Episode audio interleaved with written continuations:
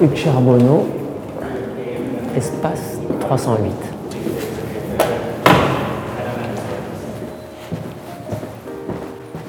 Et nous voilà à la galerie Duc Charbonneau.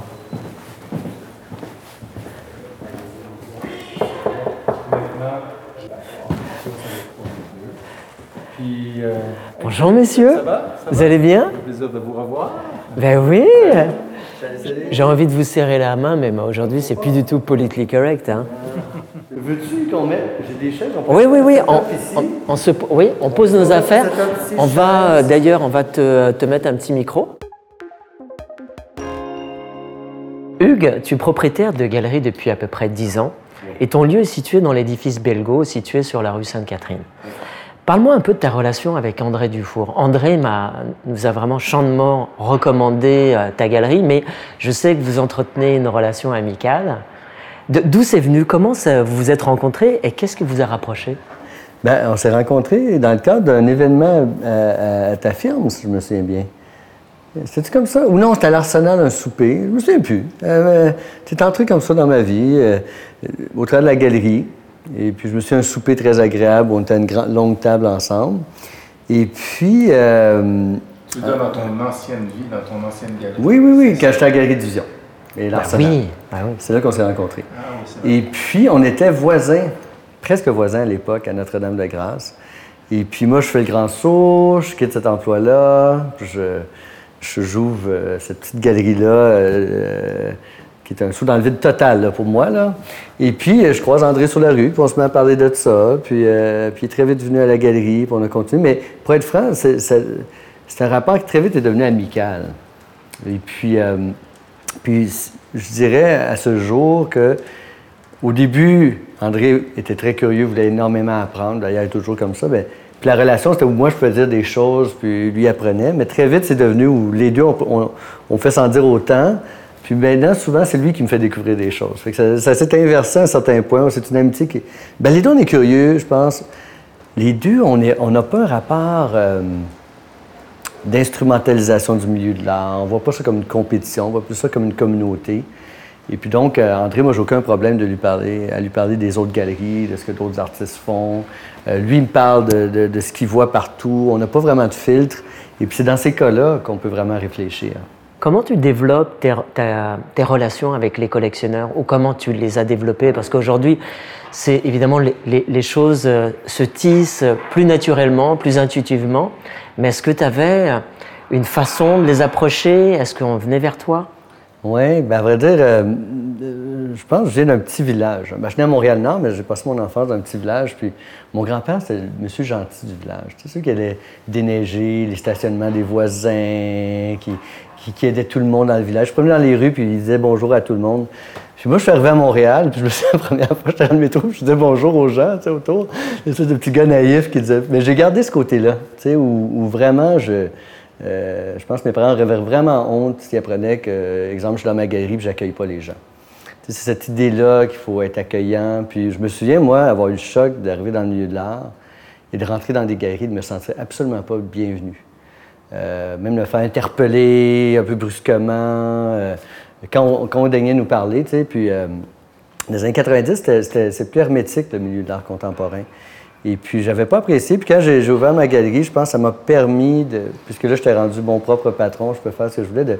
J'ai vraiment voulu laisser tomber ce professionnalisme-là, la division entre le galériste et, et les gens, puis simplement avoir des amis et puis cultiver des relations très simples. Et puis, euh, ça m'est revenu euh, dix mille fois parce que des fois, il y a des jeunes étudiants euh, qui rentraient, qui étaient cassés, je les aidais, puis ils sont devenus par la suite des, joueurs professionnels dans des ligues majeures ou des, choses comme ça. Il y a plein d'anecdotes comme ça où, dans le fond, on accueille les gens, puis on, et puis il y a des, relations qui se tissent, puis on ne sait jamais, puis je calcule jamais. Même chose avec mes artistes, je ne calcule pas. Euh, J'ai pris des artistes où tout le monde me disait que je me casserais la gueule, qu'il n'y avait rien à faire au niveau du marché de l'art.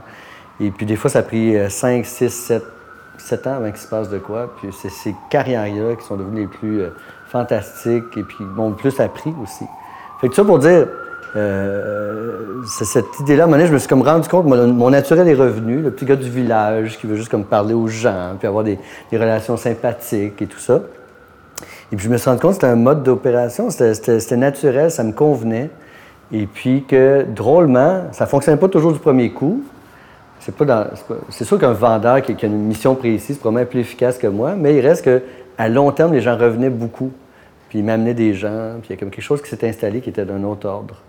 Et, puis, maintenant, tu vas plus euh, dans les musées Ouais. Tu vas des particuliers. Donc, cette, approche-là fonctionne même euh, ben oui, les, grandes, les Ça, c'est quelque chose qui est fascinant. Des fois, des fois je donne des, formations pour les jeunes artistes dans les universités, puis je leur dis vraiment cultiver des amitiés sincères.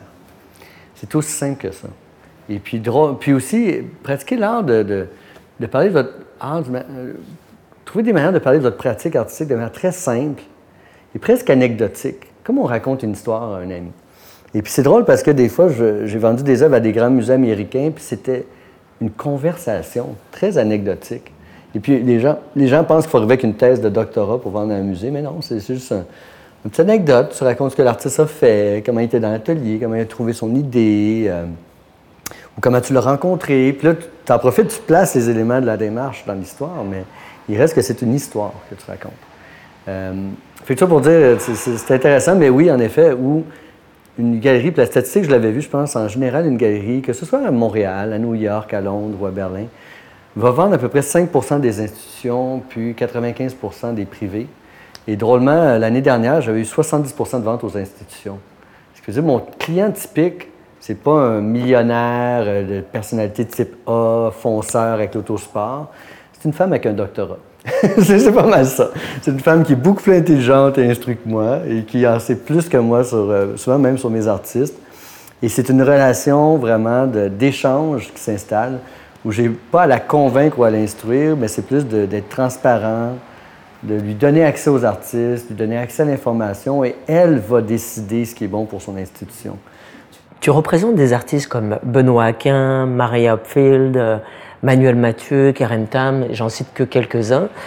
quelle est ta ligne artistique? Y a-t-il un point commun entre ces différents artistes? Hmm. ben, ce, serait, ce serait bon si quelqu'un la trouvait, à vrai dire. non, non, La galerie, je dirais, il y a eu deux époques. Au début, comme beaucoup de jeunes galeristes, j'ai admiré quelqu'un comme exemple René Blouin qui avait euh, une certaine pratique conceptuelle. Les artistes avec des protocoles, c'était sérieux, c'était euh, très réfléchi. Puis il y avait une, une certaine retenue émotionnelle, même, je dirais, où, l'œuvre était très intelligente. C'était comme un, on lisait cette œuvre-là. Il y avait un concept très précis, puis il y avait une démarche euh, assez cernée. Puis les premières années de la galerie, je pense que j'ai voulu être un petit René Blouin ou quelque chose de cet ordre-là. C'était ce que je connaissais. Et je choisissais des artistes en fonction de, l'œil que je m'étais formé dans le milieu de l'art des années 90, qui était une époque très conceptuelle, justement, où il y a beaucoup de contenu. Euh, quand je dis conceptuel, je veux dire que c'est pas l'œuvre dans sa, réalité physique, mais dans le concept qu'il y a derrière l'image. Et puis, tranquillement, le, naturel revient. Le petit gars du village est revenu, mais aussi euh, le jeune homme qui avait étudié le journalisme, la sociologie, l'histoire, et qui s'intéressait non seulement à l'art. Puis là, moi, je suis rentré dans le milieu de l'art par un, une périodique que j'ai créée qui s'appelait La Petite Enveloppe urbaine, où je faisais des projets d'édition alternative avec des artistes, des architectes, des sociologues. Et puis, je m'intéressais à déconstruire. Mais, parce que je m'intéressais pas au milieu de l'art, je m'intéressais à la ville, je m'intéressais à la société, à mon époque. Et puis là, c'est revenu où tranquillement, j'ai commencé à me réintéresser à ma ville. Puis là, je me disais, comment ça se fait quand j'étais aux études? C'était principalement des femmes. Et puis c'est des gens avec des héritages euh, culturels complexes. Puis là, je suis dans le milieu de l'art, puis d'un coup, c'est tous des hommes blancs. Qu'est-ce qui s'est passé? Où est disparu? Où sont disparus mes amis? où sont les gens que j'ai fréquentés à l'université? C'est comme s'il y avait une, une, porte invisible, puis il y a des gens qui n'avaient pas réussi à la passer.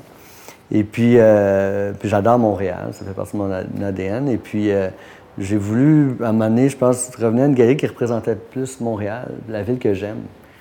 Et puis, euh, c'est des rencontres. Hein? Donc, quelqu'un comme André a beaucoup contribué à ça. Il m'a présenté des artistes comme Morija Kitenge Benza, Manuel Mathieu, que j'ai rencontré chez lui. André fait salon. Hein? On se retrouve là, puis il y a des poètes, il y a des auteurs, il y a des, euh, acteurs, là, il va y avoir un spécialiste du vin, il va y avoir, euh, je sais pas, il y a toujours des gens chez André, quand il n'y a pas de COVID surtout. Et puis, là, il fait salon, puis on rencontre des gens. Puis il y a des artistes, il y a des joueur de football. Il y a tout, tout chez André. Et puis, donc, c'est là que j'ai rencontré beaucoup des artistes avec lesquels je travaille, parce qu'André est ouvert d'esprit. Donc, lui, il a une vision de la ville qui dépassait ça, ce carcan-là. Et puis, je dois beaucoup à une artiste qui s'appelle Karen Tam, que tu as nommée. Karen Tam, qui est une artiste qui est allée étudier à Londres en Cultural Studies, en études culturelles et non en histoire de l'art. Elle était d'origine chinoise, d'héritage chinois, et puis et, réfléchit beaucoup à cette question-là, comment on perçoit la Chine ici, notre, racisme, disons-le clairement, nos stéréotypes, etc. C'est ça, parle de ça. Et Karen, elle, elle a une, vision de l'art qui est beaucoup plus ouverte et puis qui. C'est pas quelqu'un qui cherche la définition ultime de ce qu'est la Chine.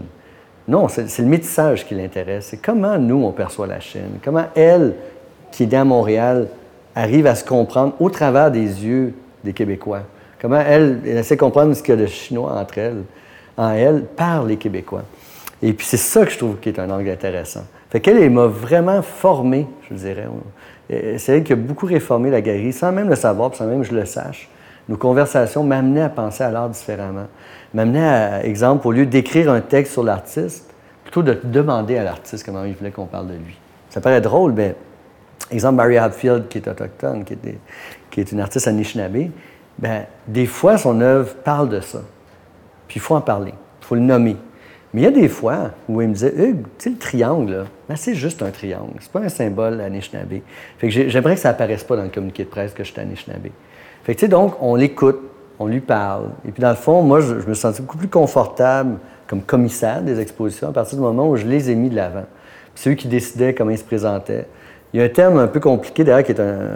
On a traduit ça de l'anglais. En anglais, on dit agency. En français, on dit agentivité. C'est cette idée-là que l'artiste est l'agent de sa vie. Il est l'agent de sa démarche artistique. C'est lui qui détermine comment il se représente.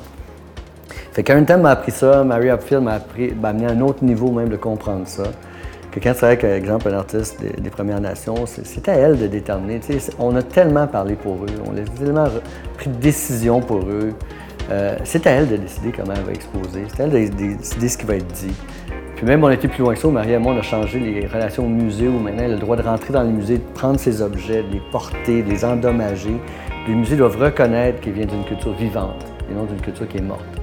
C'est tout là, c'est des apprentissages comme ça. Fait que donc, la galerie a évolué. Puis je dirais aujourd'hui, donc, pour répondre à ta question, c'est quoi la file euh, conducteur entre les artistes de la galerie? Je dirais, c'est une galerie qui représente Montréal, mais aussi parce qu'il y a des Blancs. Montréal, il y a aussi des artistes blancs. Hein. Euh, puis, Montréal, c'est une ville où il y a beaucoup d'innovation technologique. Fait qu'il y a aussi des artistes qui réfléchissent à la technologie. Puis j'aimerais penser que quelqu'un qui fréquente la galerie, qui suit nos expositions, comprend un peu mieux sa ville et puis euh, peut réfléchir à qui il est dans cette ville-là euh, au travers de ça, puis apprendre sur lui et sur les autres un peu au travers de ça.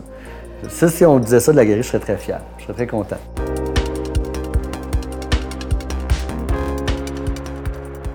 Les coulisses de l'art, c'est fini pour aujourd'hui. On se retrouve pour un prochain épisode. Ce podcast n'aurait pas été possible sans la collaboration précieuse de Sandra Saint-Hilaire et Thomas Floquet. Merci à toi Frédéric pour nous avoir guidés à travers les coulisses de l'art. Et surtout, merci à nos charmants invités André Dufour et Hugues Charbonneau.